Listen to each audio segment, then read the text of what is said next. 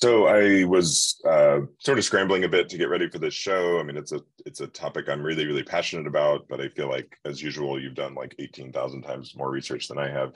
Um, and I was I was trying to jot down some notes, and I and I grabbed this pen, and I was like, ah, damn it, this pen is is out of ink. And I swear I just got this pen out the other day.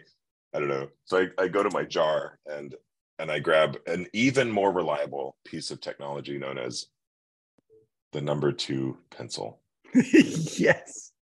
And it's it's like really actually kind of old quintessential like pencil that I grew up with. It's it's like not really sharp. The eraser is almost gone, you know. But I'm like, you know what? This is amazing. Yeah. This is what I'm talking about in terms of I just had this moment of like, I can rely on this piece of technology. Yeah. I well, that immediately highlights for me, and then you can bring us around to the question. That immediately highlights for me something I was thinking about this week as uh, or even just the past couple of days as we've been ruminating on this topic. Although we've been talking about this off and on um, on our uh, extensive, which I hope will be published after our death. Uh, uh, tweet thread. Um, so, uh, sorry, not tweet thread, but a message thread, um, text thread, is that there is this tendency. Uh, I always see error first there's this error within our society generally that tends to see uh, technology as uh, progressive slash uh, constantly evolving. I mean, I think this is a general error in nomenclature or semantics that people fall into. I've fallen into it myself. We fall into generally, which is to assume that over the progress of time, meaning time continues, that we progress, meaning we improve or we evolve.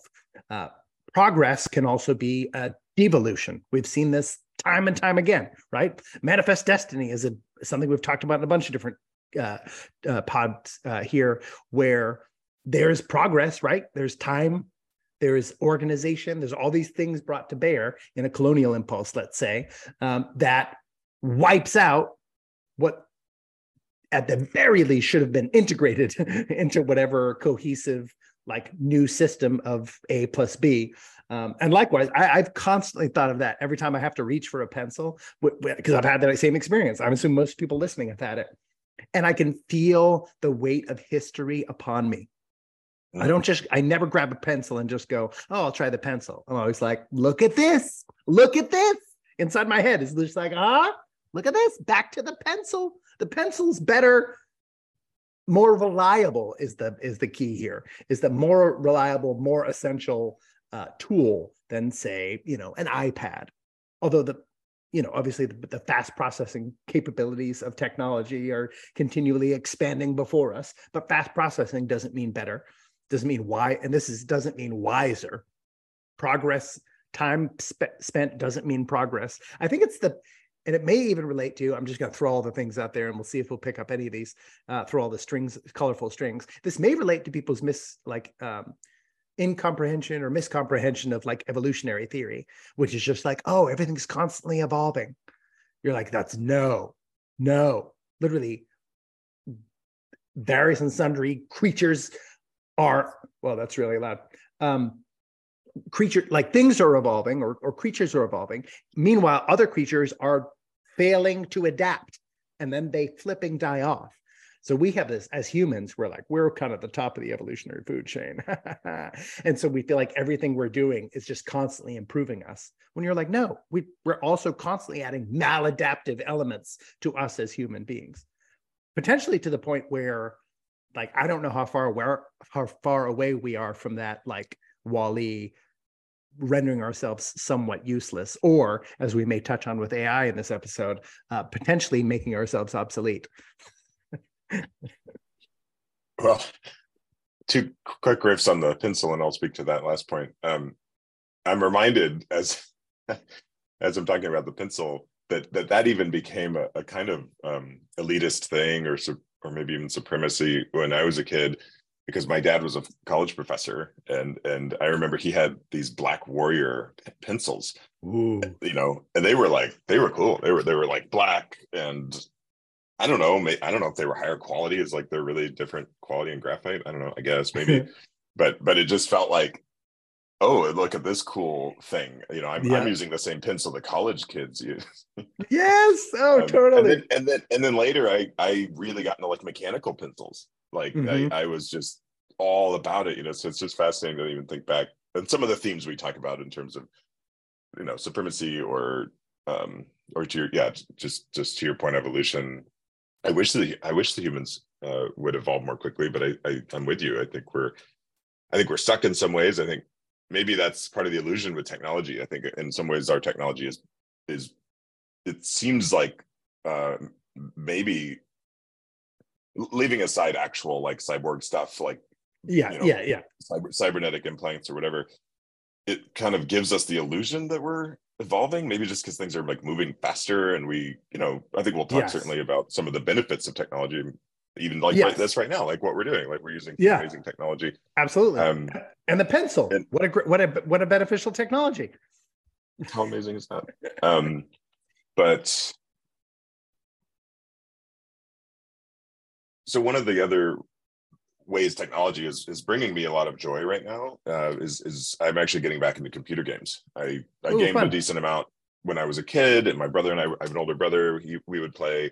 He he's we could dig into this sort of how this works, you know, psychologically. But the bottom line is he he's the one who likes to figure out the game. Like we get a new board game, he's going to read the manual, he's going to figure it out, and then he's going to like basically teach everybody else how to do it. So that's that's a pattern that that brings me a lot of comfort to like you know play a game with my older brother and you know have him kind of explain things to me. So there's this game called Stellaris, which is like a galaxy conquest game. It's very complex and it's there's a lot of like world building and you know there's a there's a lot of strategic components to it, some military pieces and all that rest. Um, it's it's I feel like a a lot like a game we played growing up called Civilization, and um, it's funny the like the I think it was the first time we played this game when he was teaching it to me. I you can choose all these different alien races, and you you can choose to be humans if you want, basically. Um, but then I chose this robot race that the whole story. It's very good at telling a story, and the whole story of Yeah. this particular robot race is that this this is the evolution of of like the AI we are creating right now. So the story in this game was I'm playing this robot race that essentially evolved out of humanity and then Yeah. eventually became sentient, which is pretty much the theme of all my favorite sci-fi. It's like robot, you know, consciousness in general and what does it Yeah, mean? And, and, yeah. and then sort of synthetic consciousness, whatever. Um, but then so in this case, oh, this this robot race emerges, and then it actually is very benevolent.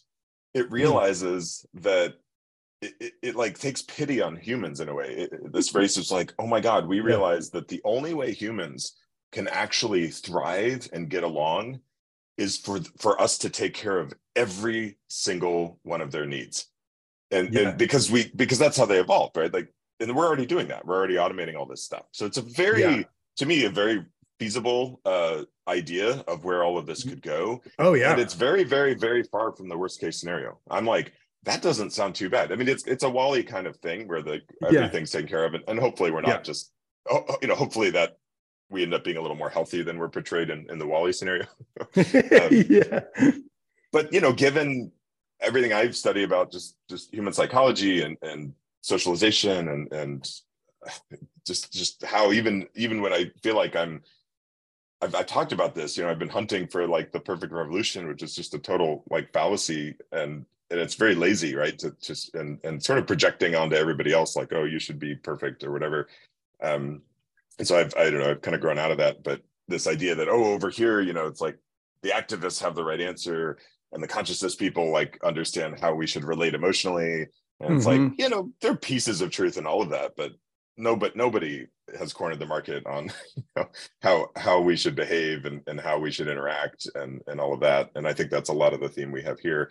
Um so yeah i just thought that was um it was just really fascinating. And in that game the the it's literally uh named as a pet race so Mm. so Oh, you're yeah. playing the i'm i'm playing the robots and then i have to take care of the humans as as Yeah. basically like a, a pet and it's you know it make it all makes sense it's actually totally plausible That's Yeah. could be go- Well, especially I don't know when this game was created, but it seems very cogently connected to now slash the past 10, 15 years, especially, um, where I had never heard the term uh, until the past maybe 10 to 15 years uh, cat mom, dog mom, that whole premise of like, I think it's who I think it's horrifying, by the way. I'd be happy to talk to anybody who considers them a cat mom or a dog mom or a dog dad or a cat dad. I think it's horrifying.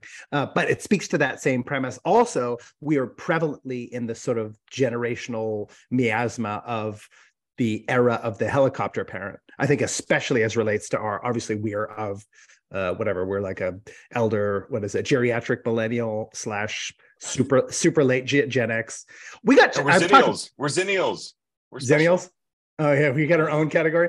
Um, but we like we didn't grow up with helicopter. I mean, I grew up with super strict parents or whatever, but they weren't helicopter at all. Like I spent, uh, I don't know. As, as we were kid. like latchkey kids, right? Yeah. yeah. it's like I mean, my my mom was home all the time, so I I was never latchkey oh, style, okay. but like I um, but we just I was never home like as a kid. Like when I was a seven or eight year old, I was out of the house, man, for like four to six oh. hours a day, just like out in the neighborhood or in the trailer park or in the woods or whatever or reading a book just like i wasn't around people and people weren't now listen i was well taken care of especially being a parent now i was like certainly uh, but generationally it's fascinating to see that that's how people tuned the robots uh, in the in the narrative a because it's tenable but b because it's also something that we gravitate towards as like uh, uh I don't know, like goods, like caretaking good, the good way of caretaking uh, within our present society, you know. And it also comes from because this will come up too.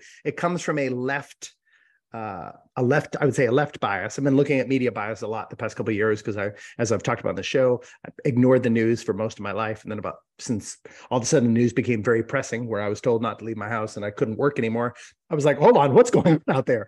Um, and I noticed how aggressively biased I'm going to go ahead and say statistically all news is. So there's a, and so I've started noticing like cool patterns of like what are left and I'm a registered independent, and I know some people are like I roll about that, but whatever. Um, that there are there are left and right biases tribally of like oh people tend towards this psychologization, and that that uh, manifestation of robot is also very left biased.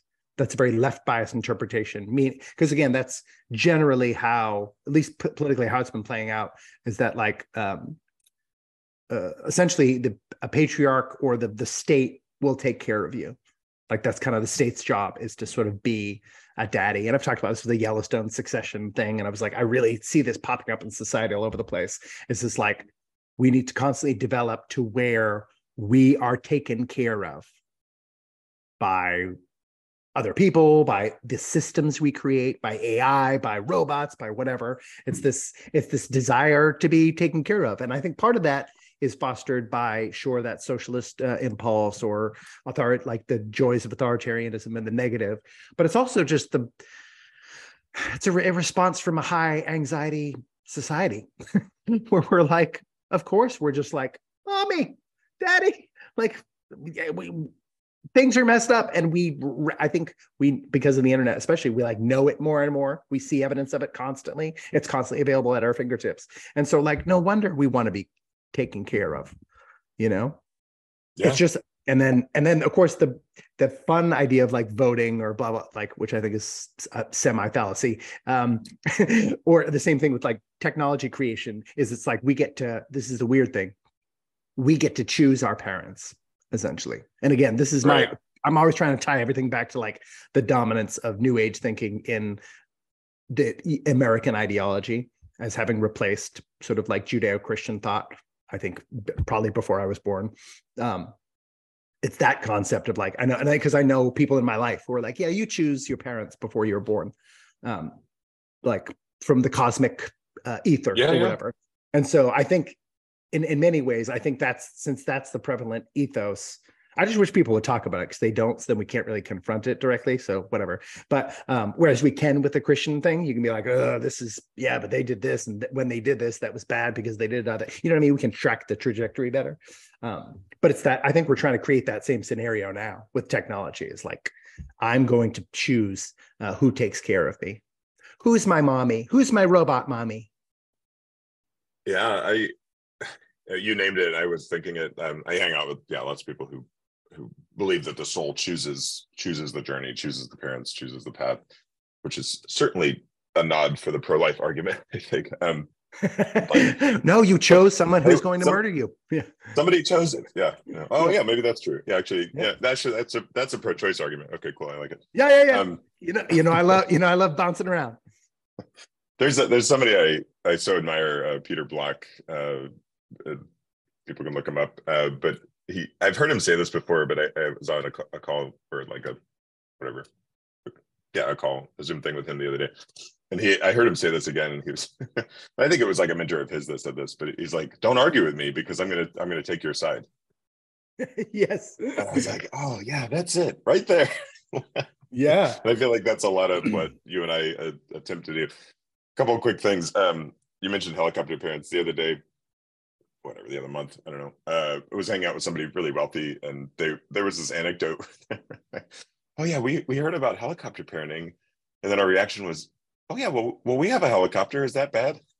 like, like, that's not what we're talking about. That is, but it does relate to, but it does bring it back to technology. So yes, know, it totally does. Yeah, yeah, yeah. Um, and then I, you know, I'm just kind of early in my journey actually of, of um, learning about attachment theory. Finally, getting around to uh, reading "The Body Keeps the Score" by uh, Bessel van der Kolk, and so yeah I, that's all entangled with that i think like attachment yeah. theory and why why do we grip grip you know grip and i it's just yeah i i, I think it's worth us and everybody continuing to talk about because i i feel like the the the liberal like um uh motto or something is is is about freedom uh you know and that's certainly what i I think why I've leaned in that direction a lot. And I mean, I hear what you're saying, where when you look at a lot of the details of how that plays out, there's a lot of attachment to, um, you know, a patriarchal kind of control mechanism. Yeah, or, yeah. Or I mean, somebody, I think, somebody to take care of us. Yeah, yeah, yeah. I think traditionally, I didn't, I don't know if I always recognized this when I was more like, I think enmeshed in like specifically democratic thought, but generally, like looking at how just people break down political parties, like the the right I think even better than Republican Democrat. I think the right is associated with small government.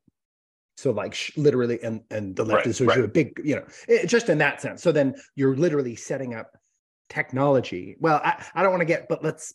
I'm going to put quotations around that kind of technology so we can keep the conversation focused because systems or uh, organizational principles or framework designs could technically be described as like technology, organizational technology.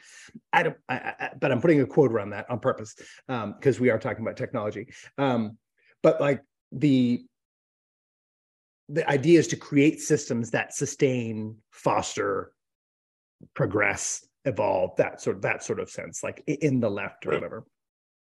Um, word.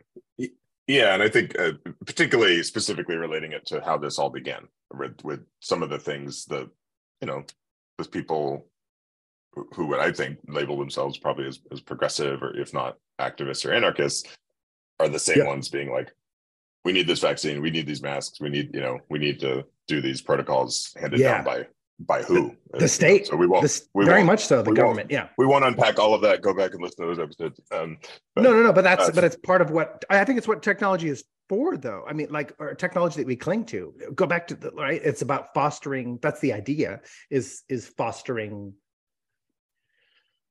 better existence, right? Fostering like here's a thing that we can use to then make life life better. You know. So then why? Uh, yeah. Well, one one funny example of that is uh, is the squatty potty. So yeah, and this has come up because somebody I work with just got one, and I remember you know I love the commercial. I, I never had one. Um, but for those who don't know, it's the it's the idea that you know we are biologically designed to squat when we poop, yeah. and the toilet I think is this really interesting example of a technology that seemed great, right? It seemed like oh, amazing. Wow, we we can we can just sit here and be so lazy when we poop, uh, or yeah. for some of us pee, pee perhaps. Um, and uh, and it turns out that that's really really bad for our, for our intestines and go look up yeah. squatty potty if you want to learn more about that uh can we get a sponsorship with squatty potty yeah, i know uh, i got i got a wooden i got a bamboo one in both my bathrooms so i'm i'm, I'm on it oh you're on it yeah yeah that's amazing uh, but it's just i think it's a, a brilliant example and i think it, it's funny even in my team you know we do dei work and i was like correlating and i was saying I do. I think a lot of the challenges we face are because we're looking we're we're looking for simple answers. We're we're we're lazy about our thought, and we're lazy about you know. And, and this is I'm pointing a lot at me. This is why I'm here with you because I think this is always challenging me to like you know go deeper and read more references and look at more sources and all of that. Um, and even just sharpen my sword, so to speak, with you um, in what I think. Um, so I don't I don't know. I don't think it's a huge leap to to say that oh we have this tendency to want to use technology to yeah, I agree with you, make life better, but sometimes yeah. better feels like easier. And then we realize, oh, easier wasn't actually better in the long run. Yeah. Yeah. Easier is very dangerous. Yeah. Easier is not good for our brains much at all. But again, this is this is the, always the thinking under the thinking. I think all, another heavy influence is the whole concept of uh, Maslow's hi- hierarchy of needs. Even if people don't know that tri- that triangle, but his and I know it's a simplification of his thing, but it basically says you have to take care of your sort of quote unquote practical needs, meaning like food, shelter, safety, etc., and then you can pursue high order goals. I think technology, as in our sort of modern concept of it, tends to be like, how do we take care of the bottom of the pyramid? So then we can self actualize, pursue purpose, creative output, all this sort of stuff. Now, generally, of course, I've said this before, but every time I mention it, I think Mas that I don't know if it's Maslow's actual, I haven't read his theory. I've just read his triangle. so, uh, but I think the triangle is exactly upside down. Like it's completely it's completely it's really good. It's a good uh, assemblage of, of relevance uh, but it's completely upside down. I think purpose is far more important than being fed. I think expression is far more important than shelter safety uh, etc um, and i draw on that from you know whatever teleological principles as well as just my innate intuitive understanding of existence uh, as well as obviously being a christian. But you know whatever like you know you look at the teleology and the you know concentration camps and like the people who died were the people who didn't have purpose. Um, so purpose is way more important than food. You know i've often said this that like you know people are like you know you blame people for stealing or uh, i pretty much got swindled. Shout out to swindler. I got swindled pretty much uh, yesterday at chipotle. Lucky them I know. Uh, I got swindled giving some people some. Uh, they asked for money. I gave them food. It cost me twice as much as the money I asked for. Uh, and then they were also that more people came and sat down and ate the food. Two of the parents were quite, I would say, almost approaching, you know, certainly obese. So I was like, mm, they're doing quite well. They eventually got in the car and drove away, you know, that kind of thing, um, which I think happens quite a bit. But whatever, I, would rather be a, a victim uh, than uh, a than a victim. A victim of giving yeah, victim, victim, of giving. giving. Yeah, I, I then, then, then, a then a victimizer. Um, and I totally lost my train of thought as I got uh, wrapped up in my umbrage. I think I can bring us back. Um, yeah. Somehow, this is all uh, going to segue into a, a, a, more specific conversation about digital technology, internet technology, uh, and some of the things that are emerging there. One thing, one framing I want to offer that I don't think I talk too much about on this podcast is uh, that I I had a I saw a vision in a dream in 2007 uh, of the future of the internet, and it was mm. very different. It wasn't these like long, endless cascades of comments where people aren't really meeting or talking to each other. I, I think in most comment tra- chains, people are just basically showing up with a confirmation bias, and you know, you know, not really reading the whole thing, not really connecting. They don't really know any of the other yeah. people. They drop they drop in a thing. I don't know. You you've described some longer back and forths, which is probably more constructive. Like that's at least you're engaging over a longer period of time, you know, with with yeah. somebody on the internet. Yeah. Um, but for the most part, I think that's just wildly dysfunctional. Um, and this was even back in 2007, which is was a fascinating year. That's the year, you know, Twitter um, either came out or, or kind of went. I think I think it had technically been out for a while, but it went big that year. Uh, Foursquare, Facebook went beyond college campuses. The iPhone came out. I mean, it was oh, yeah. a big freaking year for like digital yeah. technology and uh and for me i saw this dream and it was all about small group dialogues like how can we use the internet to organize you know like virtual dialogue spaces and then eventually, like a lot a lot of years later, 12 years later, that would become my startup Feel Real. And then now I'm involved with another uh, startup translator that that is really bringing merging technology in a very very cool way with with dialogue practices. Um, so I, I want to offer that framing. Like that's so much of my journey, yeah. and, and one of the ways I describe Feel Real is like you know, we we did a lot of things, especially during the pandemic, because we were like already all about you know di- uh, virtual dialogue spaces. We hosted like 300 dialogues. We're proud of that.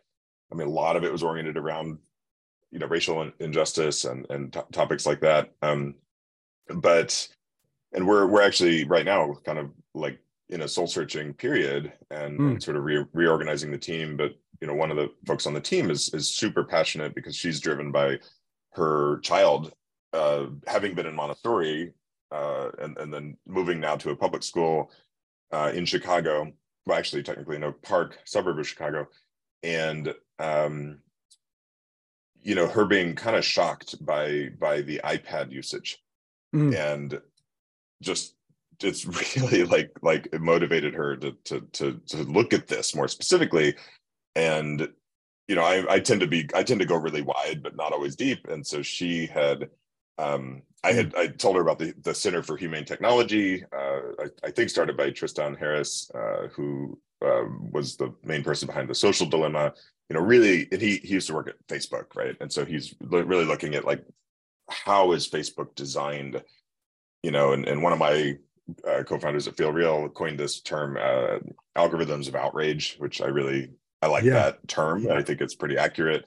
Um, and so I think we can we can dig in a little more there, perhaps, uh, because yeah. one of the things I like is that the the Center for Humane Technology created a a ledger of harms, uh, mm. which I know I just sent it to you pretty recently. Um, yeah. But I like the way this is organized because it, it, it actually categorizes things as like peer reviewed or journalism or yeah. you know and, it, and I and I think you said one of the links was broken maybe but you know theoretically this is a pretty cool way to organize research I think. Yeah. Uh, and the research is is uh, not not not not good. You know it would be my my short synopsis of, of, sort of what it points to as the impact. Um and and i'll just maybe i'll just look through the, some of the categories. You know they, they break it down into like the next generations. Like what is the mm. impact uh, on developmental delays suicide etc making sense of the world attention and cognition um, physical and mental health social relationships politics yeah. and elections systemic oppression and um, do unto others. Uh, hmm. um, so I was digging into a couple of these categories, um, and and one that we we talk about a lot. I think certainly going back to the how this began with talking about the the pandemic and our kind of social and and political and uh, I don't know systemic reaction to that. Yeah, uh, is is about. Um, let's see, let me find it yeah so this this was fascinating uh, this is actually under attention and cognition uh, so our memory systems automatically prioritize superficial social text over more complex forms of text for example after after reading news online people are significantly better at remembering other readers comments rather than sentences from the article itself or even its headline this is in part due to the social, parentheses, gossipy nature of posted comments. Similarly, users remember Facebook posts significantly better than sentences from a book or even human faces on the same scale as the memory difference between amnesiacs and non-amnesiacs. Whoa, so that's wanna, wanna, huge. So that one's huge. Let's let's tag that, and then I and then I also want to drop in the spread of true and false news online. And and this study um, that lies, and I'm looking at an article they reference actually in Science, um, I guess Science Magazine, which I, I know you've cited before, at least as as a source. Um, although yeah, should, shouldn't trust the source over the specific study, but uh, but it, so this one, I won't. Maybe I won't. I'll summarize this. Um, you know, the bottom line on this one was. Uh, let me find it. Here it is. Um, you know, first of all, I kind of appreciate that they.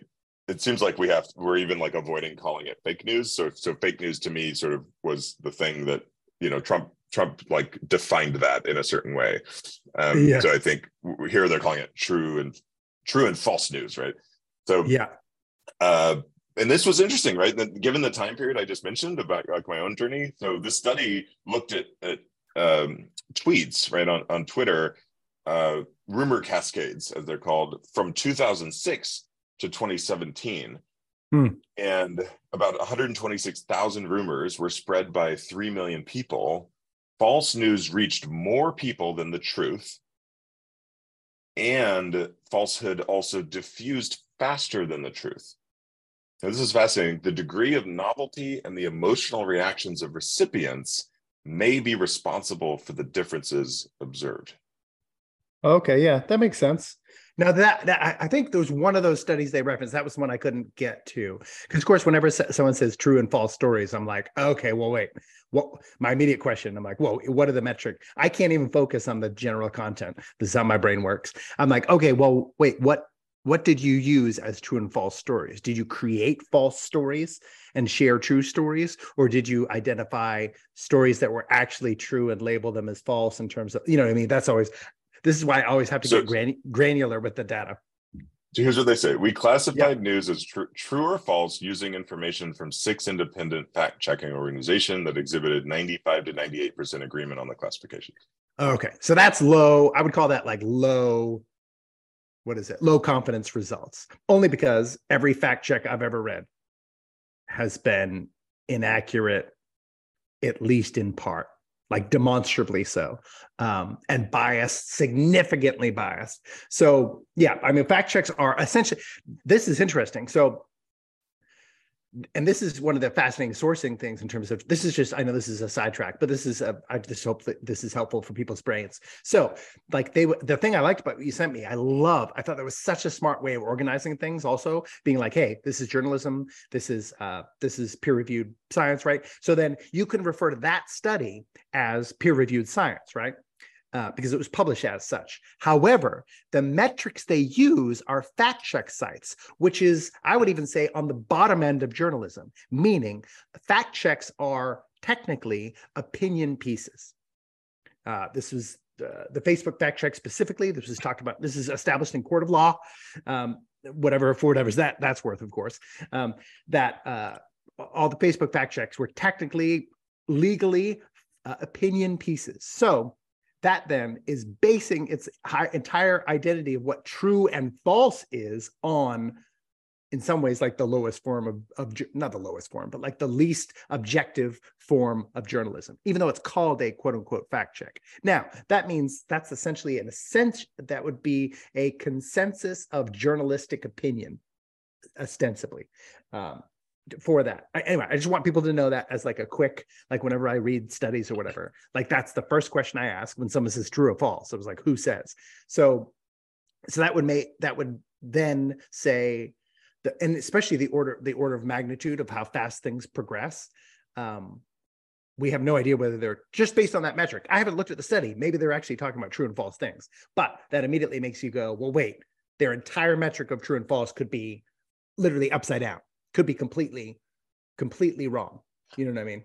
Um, I was just why, reading. Why, Go ahead. Why are you making everything so hard? I don't just use true. I've read other studies. I didn't know. I've read other studies on this phenomenon, and and people literally, for some studies, they put out like definably false stories. They would take a story and they would add like a false element and then watch it. So that this, I absolutely believe the findings generally are accurate. Um, I think it has much, as much to do with dopamine as anything, um, because the ones that are more sense, I think the things that move are more emotional, sensational, and the and this outrage machine. Um, I I know a lot of people disagree with me. Uh, I'm sure they have a good reason for it. Um, a lot of people tend to describe anger or outrage as like a quote unquote negative or sort of deleterious emotion. Um, I think it feels great. I think it's literally just good feeling. I think our body mostly receives it as like, I feel alive and wonderful. Not everyone, but that's certainly how I receive ang- anger is one of the best feelings. It's great because it's activating and it makes you feel alive and it makes you feel useful and it makes you feel like, especially as a man, maybe it's even, maybe this is why men are prone to displays of anger in the way that they are. Um, it's also like purpose driven. Like my purpose as a larger figure in the community larger than women or children is to seek out danger and destroy it. If a lion comes in, I'm not allowed really like socially and i think this is acceptable. I'm not allowed to stay indoors. You know i'm one of the people who has to pick up a spear um, and go and try to i don't want to kill the lion. I actually would rather make friends with it and i hopefully hopefully it talks like aslan. Um, but i'm supposed to drive the lion out. So i think that's i think that's fascinating. There's a gossipy element certainly but there's actually like a speaking of technology it actually taps into the sort of ingrained or created technology in us you know whatever god's ai run amok. Yeah well i i i'm going to certainly be looking through more of these studies um there's there's i don't even know dozens of different references on here different studies it's a you great know, I, I, just yeah, i just clicked on awesome. one that you know is actually from like 2014 so this is some of these are kind of old but you know Yeah. it's a looks like a peer reviewed you know meta-analysis on the relationship between um, peer victimization cyberbullying and suicide in children so i you know perhaps as we both have more time to go through this we can talk about it more in it's a future gr- episodes, it's a yeah just for anyone listening it's a great resource Cool. So what you just said, uh, though, takes takes me back to the first one, uh, right? Around like the spread of false news that I was citing in that last part, right? The degree of novelty and the emotional reactions of recipients may be responsible for the differences observed. Uh, I I I think you were just agreeing with that. I also absolutely agree. Yes. With that in terms of just the our how our emotions mingle with uh, our interactions online, because because we have to like fill in a lot of emotional information. Like we're basically Tons, yeah. What is happening on the other side of that uh, that text. We're so far Yeah. removed from the person who who sent it. Even maybe it's even worse, right? If we see a picture of them, then then we're like sort of filling in all of these projections based on just you know Yes. like a probably crappy little profile image. yeah Um, so I, I think we agree with that, and and you like weave in you know feeling right or, or righteousness, um, which I maybe blend those in a way that you don't, but that that idea of being right, I think mixes there too, and yeah that you know I, I know I cited the book um, Hospicing Modernity, where it's like one of the first times I'd actually heard somebody even attempt to correlate the different brain chemicals, the different pleasure chemicals such as dopamine, with Mhm. ideas of like being right or feeling right yeah uh, or or defending ourselves or feeling powerful. Yeah. What like whatever we're defending, like it's Yes. just like a it's a like dopamine is neutral, right? In the sense that it's Yeah. just here's um, your drug it doesn't sort of doesn't matter how how right that is in like an actual uh referenced or or verifiable way. No. No, well, it's funny too because all these, I mean, even these sorts of findings about what technology is doing is enhancing or focusing itself on the elements uh, that I think a lot of us expect or hope technology will improve upon. Um, that we, if we're able to connect with people around the world, and shouldn't uh, that open up our understanding and make us more empathic and more inclusive?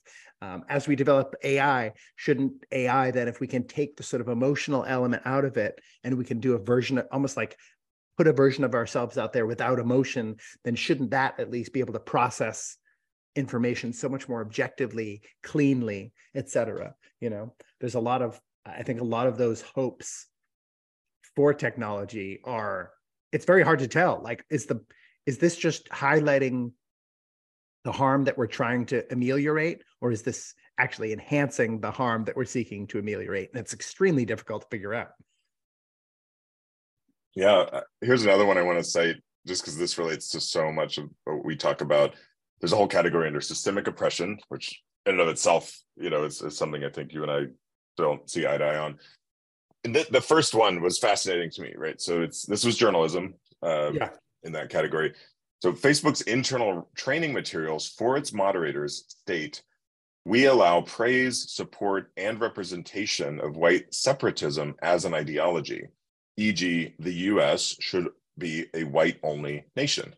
Hmm. At the same time, Facebook notes that our implementation standards prohibit organizations and people dedicated to promoting hatred and violence against people based on their protected characteristics.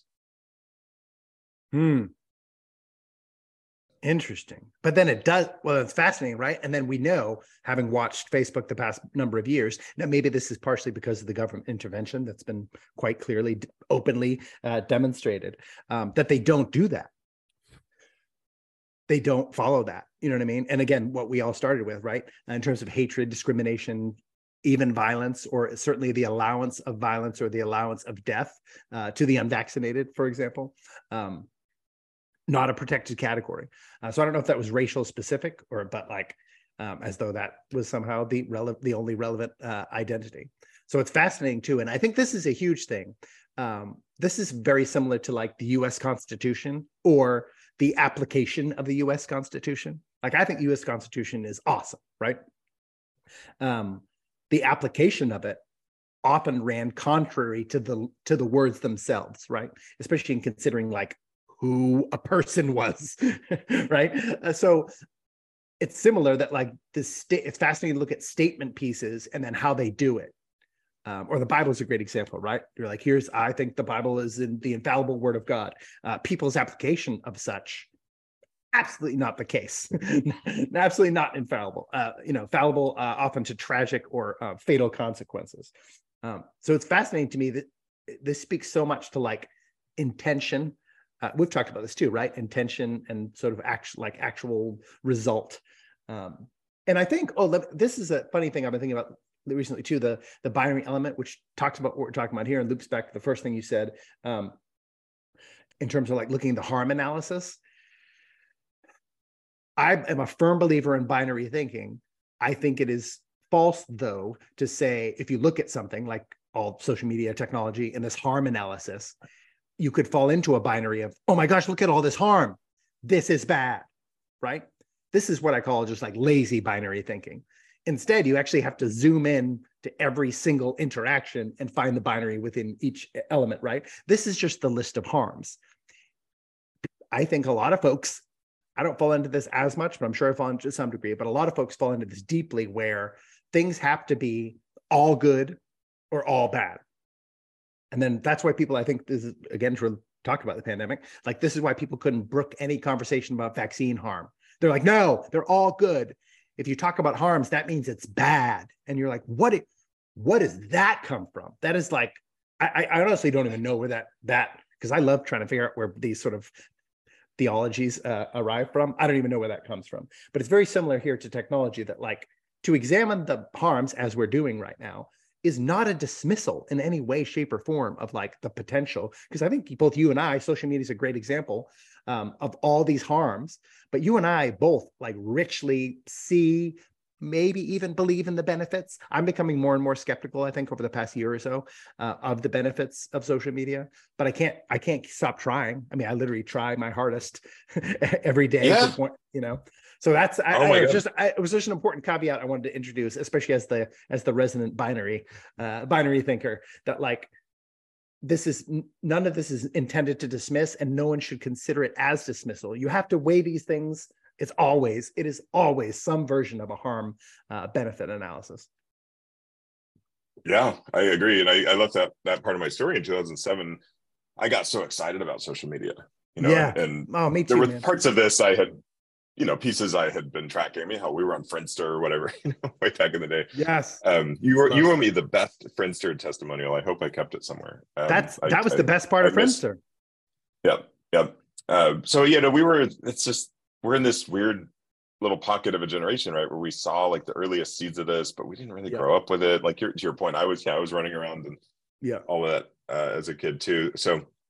uh but I, I love what you just said, and I and yes, like I think you and I often come back to uh, you know our own attempt at, at, a harm benefit analysis, and you know what what I got really excited about in 2007 was the power for everybody to have a voice, and I, I started saying, well, everybody everybody ought to have a voice, and everybody ought to have a filter. I think we've done so much better at the voices than the filters. Like, I mean, I, I, just heard there's yeah. 50 million books on Amazon. You know, there's hundreds of thousands self-published, so it's like you anybody can basically you know aside from the digital divide, basically anybody can start a channel anywhere. Um, you know, at least here in America, and but it's like overwhelming. So I think yes. that's the problem we're having, and I think that's why yeah. we try to jump to these binaries and sort of oversimplified answers because it's it's just overwhelming and it's getting worse. There's yeah. just this fire hose, and I think you're a little more predisposed to to to deal with the fire hose in a variety of ways. That's that's what I sense about you. Just just like you can interpret lots of data, and, and maybe you even like that. But one one thing I want to in that vein, you know, um, it's interesting. Like I, I, I sort of quietly boycott Amazon for the most part. Um, you know, it's it's weird though because you know with the work I do with mutual aid, it's like oh, we realized an Amazon wish list is a way to give people more dignity, right? So they can actually yeah. choose what they want, you know what they need and stuff like that. Um, and it's just it's convenient. So it's like I'm always in that sort of conflict and like you know, and it's just I live in a big city, so it's easy. I could just walk down the street and get things. I don't mm. really need to order much. Yeah. yeah. Um, however, Alexa has is changing my life uh, because my dad, you know, in the last year, his health has really suffered. Um, yeah. You know, he's he's he's still with us, and and you know, mostly um, cogent, uh, but he's really losing a lot of physical capabilities. And so it got to the point where he he really couldn't even use a smartphone anymore. And I don't have any listening devices in my house. Like I don't. I mean, I have Siri on my phone, so it's like, well, I'm actually always carrying one with me. I know that, but otherwise i just try to minimize it. I, I was even looking yeah. at like smart thermostats and i'm like does it have a microphone? You know like what the hell? Why does everything yes.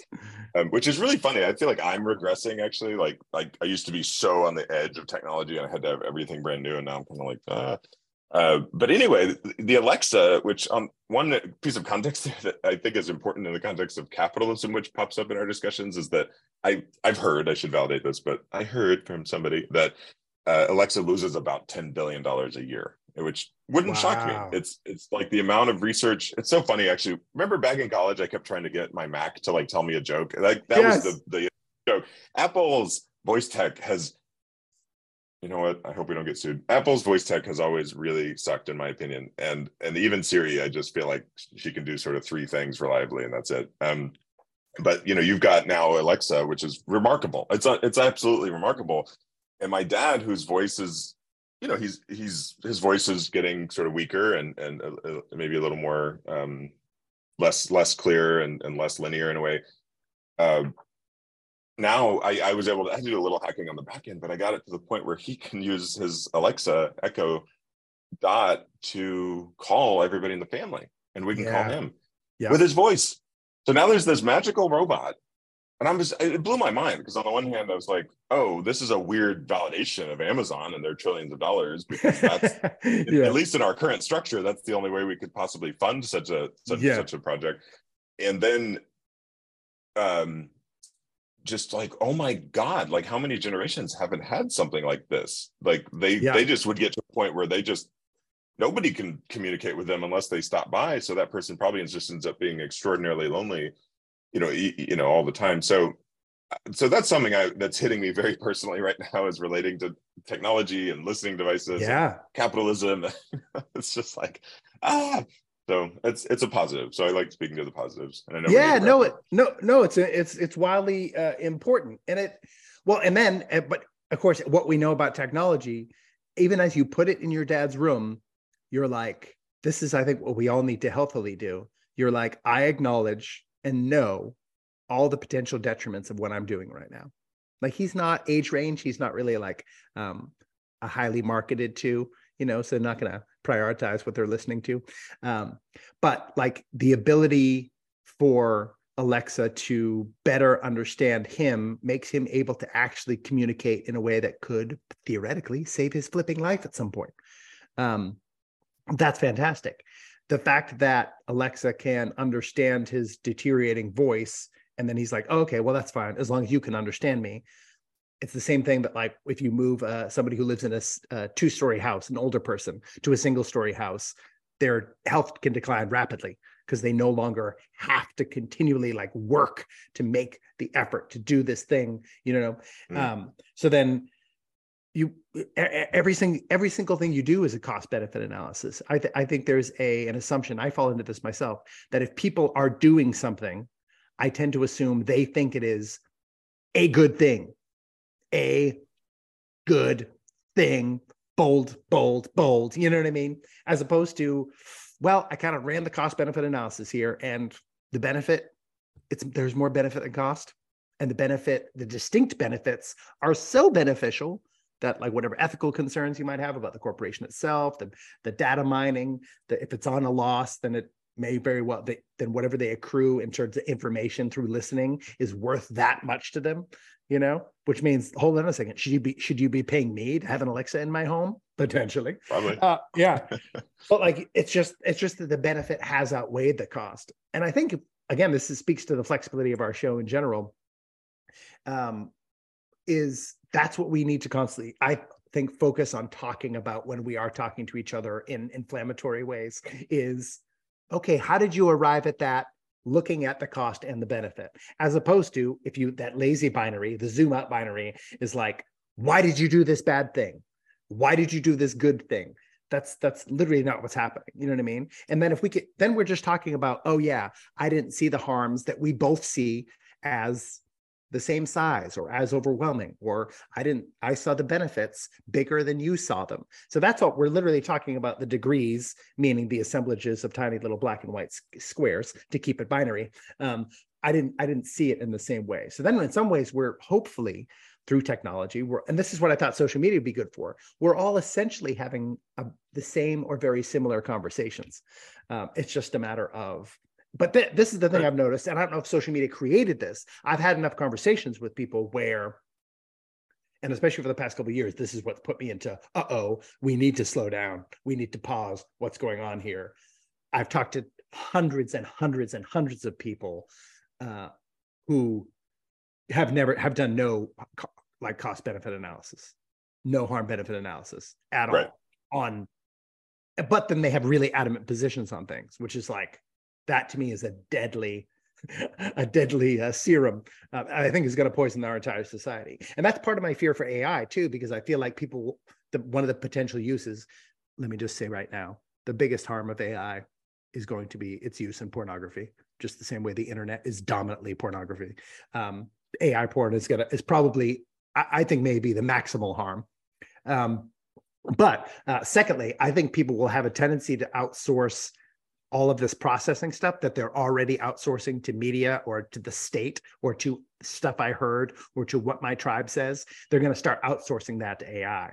And I think that's what so much of the concern has been so far. Is like, yes, the fulfillment of the Terminator prophecy is is certainly prevalent, um, but even more so, uh, the headlines I've been seeing has been about the um, whatever people can call it, like woke GBT or whatever. That like there's clear bias and there's many demonstrated examples. Feel go ahead and DuckDuckGo it or Google it or Bing it, whatever you do. Bing has AI incorporated. So um, oh, that's their next. That's their comeback to take over search.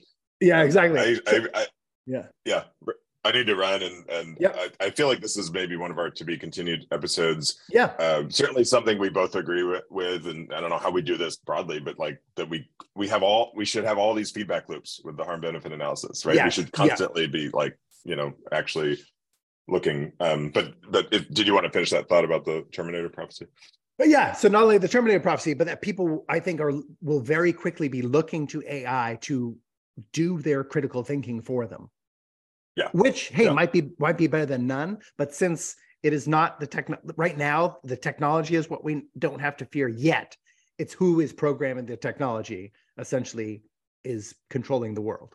You know. No, I, a good friend of mine is like that's her whole passion and body work is just she's just like this is a critical moment because all the bias we program in right now is basically going to be like the the foundation of yeah, all the, everything that's built yeah. on top of the of the AI for sure. Yeah, it's a bedrock. I, I love you. I love you. Awesome. Good to see you. I, I hope you're a real person and not a deep fake because this was a lovely conversation. But wouldn't that justify the deep fake if we could have a lovely conversation? Anyway, we'll talk about and, that next time. In a way, it would. All right.